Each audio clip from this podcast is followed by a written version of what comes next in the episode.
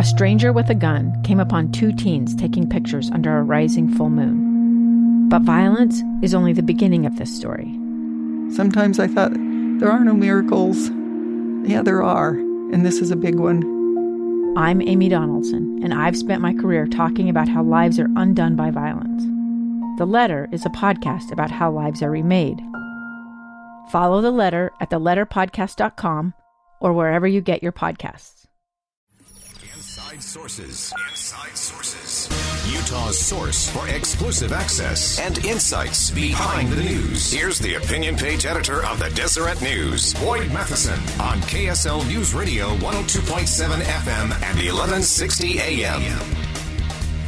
Welcome, everyone, to Inside Sources here on K S L News Radio. I am Boyd Matheson, opinion editor at the Deseret News. And as always, we got a lot of ground to cover on the fastest sixty minutes of radio as we actually try to help you slow th- things down, help you divide the rage from the reason, elevate the conversation, connect the dots, and help you make the news make sense today.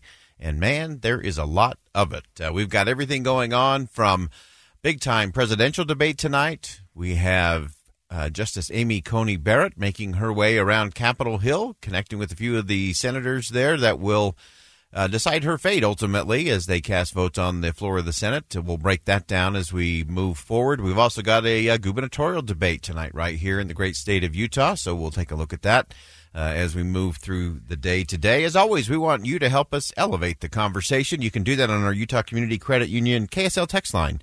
five seven five zero zero. Again, five seven five zero zero, Utah Community Credit Union K S L text line, uh, only when it's safe. Uh, help us elevate that conversation today. So as I mentioned, uh, looking at the day today, uh, there is a, a big focus on uh, Amy Coney Barrett and her nomination to the Supreme Court of the United States to fill the seat that was uh, vacated on the passing of Ruth Bader Ginsburg. Uh, we were actually just out talking in the newsroom, uh, just some of the reflections still coming around as it relates to Ruth Bader Ginsburg and her unique role in our history as a country. And I think uh, her legacy will uh, last uh, for decades to come.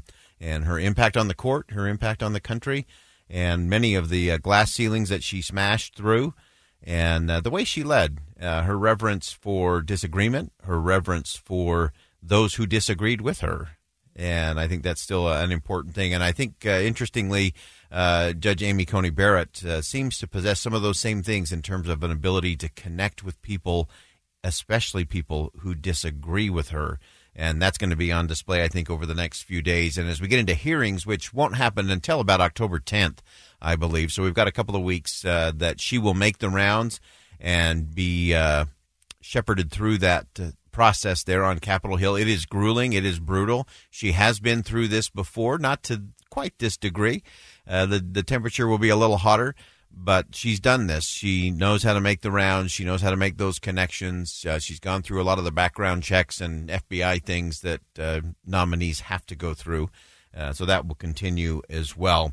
So uh, let's start just uh, as she got to Capitol Hill today. She was greeted there by Senate Majority Leader Mitch McConnell and also the Vice President. The Majority Leader, Mitch McConnell, said this. We're pleased today to welcome Judge Barrett uh, to begin the process of advise and consent in the Senate.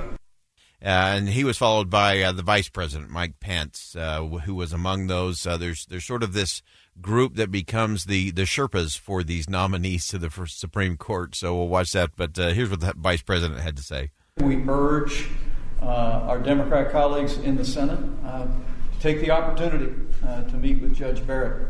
And as the hearing goes forward, to provide the kind of respectful uh, hearing uh, that the American people expect. In Judge uh, Amy Coney Barrett, uh, we have someone of great character, of great intellect, uh, who has a judicial philosophy that will uh, uphold the Constitution of the United States. And, of course, the focus should be on the judicial branch, the third branch of government. Uh, we have to remember these are all separate, equal, should be balanced, and sadly, we've sort of turned them all political, uh, and that leads us to the politics of it all. Your voice, your vote. The presidential debates. In-depth coverage on K S L News Radio. Well, there will clearly be a lot of discussion at the debate this evening. There is a segment uh, designated to talk about the Supreme Court of the United States, so surely Amy Coney Barrett will be on uh, on tap for tonight as part of the debate. Uh, again, the debate uh, begins at seven o'clock local time here in Utah. Moderator is Chris Wallace from Fox News. He is the lone moderator in the room, so I think that will make it a little easier, a little more focused. Will allow him to move through follow-up questions, which when they've done these panels, the last two cycles where they've had three or four uh, different journalists and, and media members Uh, on a panel, and then they usually add a few more who are remote, all asking question. What what that does is it limits the real questions from getting asked, because the real questions are not the first questions. We already know what the answers to the first questions are. The real questions, as always, come in the follow-up. Can you ask a second-level question, which Chris Wallace is uh, a pro's pro at, and so he will actually have the opportunity to do that tonight.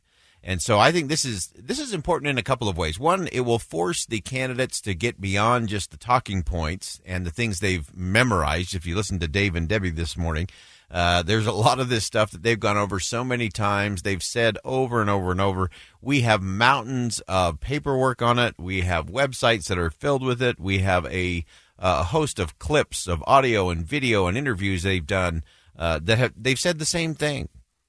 And so the question is, is can either of these candidates get to a second-level question or a third-level question? And will Mike Wallace be willing to ask fewer questions in terms of topics to get deeper into how these gentlemen think, how they make decisions, and how they will govern? Uh, and I think that's an important space for uh, us to get in if we're going to make a decision as an electorate. Uh, before we cast those votes, we should really know not just what the talking points are, not just what the bullet list is, not what the brochure says or the pithy little thirty-second video says. We need to know how they think, what principles guide their thinking and decision-making, uh, and then we can take it forward from there. Uh, you may have noticed uh, over the weekend there was an interesting uh, opinion piece in the Washington Post uh, by Jackson Deal, and it, the title struck me. It was Joe Biden doesn't have a perfect foreign policy record, but unlike unlike Trump, he's learned from his mistakes.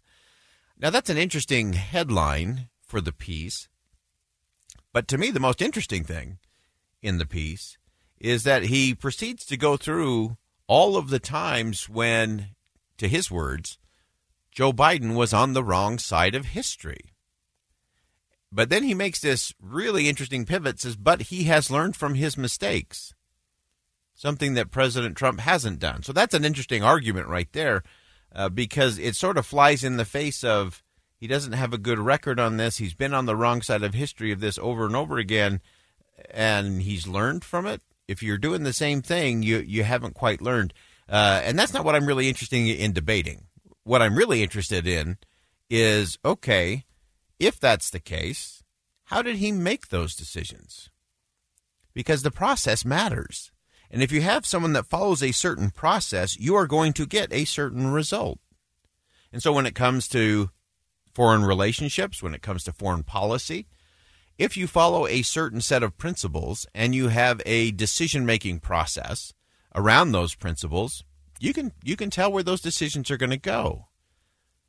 And so if you're criticizing and saying that Joe Biden has been on the wrong side of history when it comes to Osama bin Laden or it comes to the surge in two thousand seven uh, and some of those kinds of things. If you're going to criticize that, then you really have to take one step back and say, well, what what was the process that led him to get that wrong and to get that wrong and to get that wrong? And then will that change? Has he learned from that? That's a better question. Uh, and the same can be said of President Trump, by the way. You can say, okay, well, if he made this mistake or he made this mistake as it relates to COVID nineteen or relations, you know, with uh, North Korea, whatever, pick your topic. The thing that I want to know is how do they approach, how do they approach the problem? What's the process and what are the principles that guide them in that? And if you can get there, that that will give you some insight. And so I hope Chris Wallace really pushes in that space. Uh, if he does, we're going to get a really clear sense Uh, one of our texters just says it's uh, it's almost like being in the room where it happened, which is pretty good. But even more than that, we're watching. We're going to continue to watch uh, Amy Coney Barrett. Uh, she makes her way around Capitol Hill. A lot of eyes on her. And, of course, all eyes will be on both the gubernatorial debate and the debate uh, between Joe Biden and President Trump. All right, we're going to step aside for a quick commercial break. History does have its eyes on us. Uh, we'll be right back. We're going to be joined by James Walner, who's going to talk about the Amy Coney Barrett confirmation. All eyes on that, the constitutionality of it. Stay with us.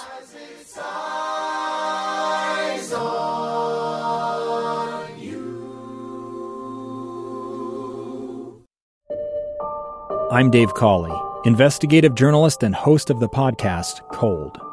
Don't miss Cold's new Season three, where I look into the unsolved disappearance of Cherie Warren, a woman last seen leaving her job at a Salt Lake City office in nineteen eighty-five.